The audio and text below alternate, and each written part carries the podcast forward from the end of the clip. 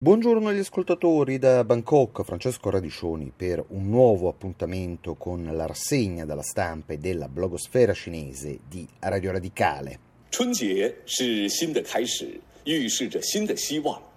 习近平总书记说：“大家对新的一年要充满信心，把日子过得更好。” La festa di primavera è un nuovo inizio che annuncia una nuova speranza, diceva la CCTV, il primo giorno dell'anno del drago, e aggiungeva ancora la televisione di Stato di Pechino. Il segretario generale Xi Jinping ha detto che tutti dovrebbero essere pieni di fiducia per il nuovo anno e vivere una vita migliore. Durante la festa di primavera le persone in tutto il paese vivono felicità e pace attraverso molte diverse attività, testimoniano la maestosità di questa terra divina e condividono i successi dello sviluppo della madrepatria e insomma all'indomani delle celebrazioni per il Capodanno lunare i media ufficiali di Pechino hanno scelto toni lirici per descrivere il clima della festa più importante dell'anno in Cina che da qualche tempo a questa parte è anche diventata uno strumento di soft power per la leadership del della Repubblica Popolare.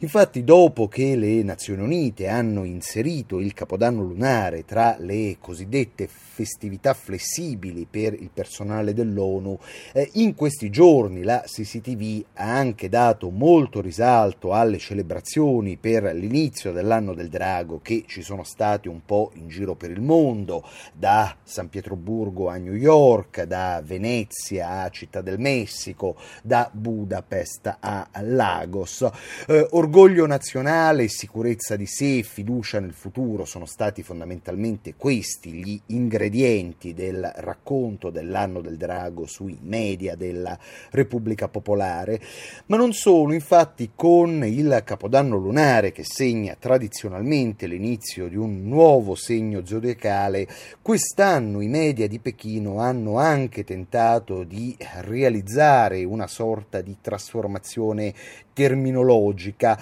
eh, non bisogna più usare anno del drago, bensì anno del long. Ma perché la leadership cinese è così interessata che si usi anche in altre lingue la formula in cinese mandarino? Eh, fondamentalmente perché Pechino sfrutta la diversa percezione che c'è eh, del drago, e cioè uno dei simboli della Cina, per provare in qualche modo ad allargare la distanza che separa l'Asia orientale dall'Occidente. Il Long, il drago cinese, simboleggia buona fortuna e autorità imperiale, scriveva l'archeologo cinese eh, Yuan Jin sul portale Sixstone. Eh, in realtà è già da qualche settimana che i media della Repubblica Popolare stanno mettendo molta enfasi sul cosiddetto pensiero di Xi Jinping eh, sulla cultura. Eh, come vi avevamo dato conto già a novembre, eh, l'obiettivo è come sempre tutto politico, insistere sul nazionalismo culturale per sviluppare un'ideologia socialista che abbia il potere di unire e ispirare il popolo, ma anche per migliorare le capacità di comunicazioni internazionali della Cina.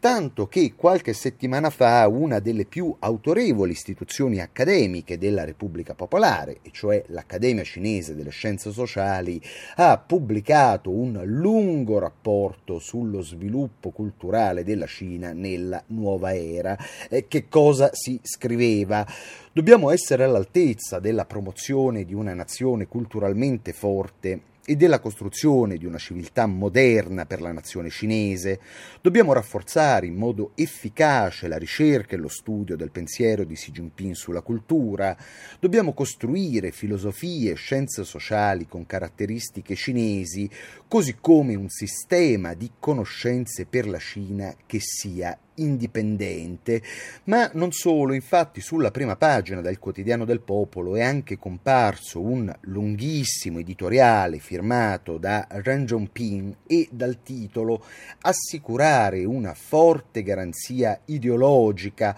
una grande forza spirituale e condizioni culturali favorevoli per la costruzione di un paese forte e per il rinascimento della nazione cinese. E si si scriveva nel corpo dell'articolo, per dare forza all'intero partito, per educare il popolo e per guidare la pratica attraverso le teorie innovative del partito è necessario attuare appieno il sistema di responsabilità nel lavoro ideologico. Questo comporta normalizzare e istituzionalizzare l'educazione agli ideali e alle convinzioni, integrare i valori fondamentali del socialismo e la costruzione dello Stato di diritto nello sviluppo sociale e nella vita quotidiana.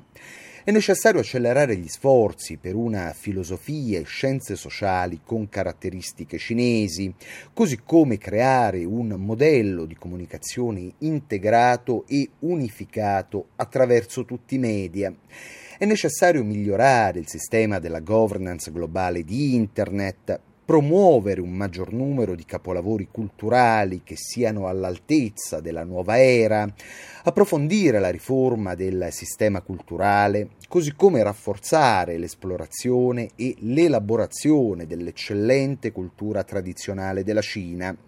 È necessario promuovere in modo attivo la protezione e l'uso dei reperti culturali, così come la promozione e la conservazione del patrimonio culturale, mentre si costruisce una casa spirituale comune per l'intera nazione cinese. Rendere cinesi le religioni del paese, rafforzare la capacità di comunicazione internazionale, approfondire scambi e apprendimento reciproco, costruire una squadra per la propaganda e per il lavoro ideologico. Sono questi tutti aspetti strategici del pensiero di Xi Jinping sulla cultura e ne rappresentano il principale contenuto a livello applicativo.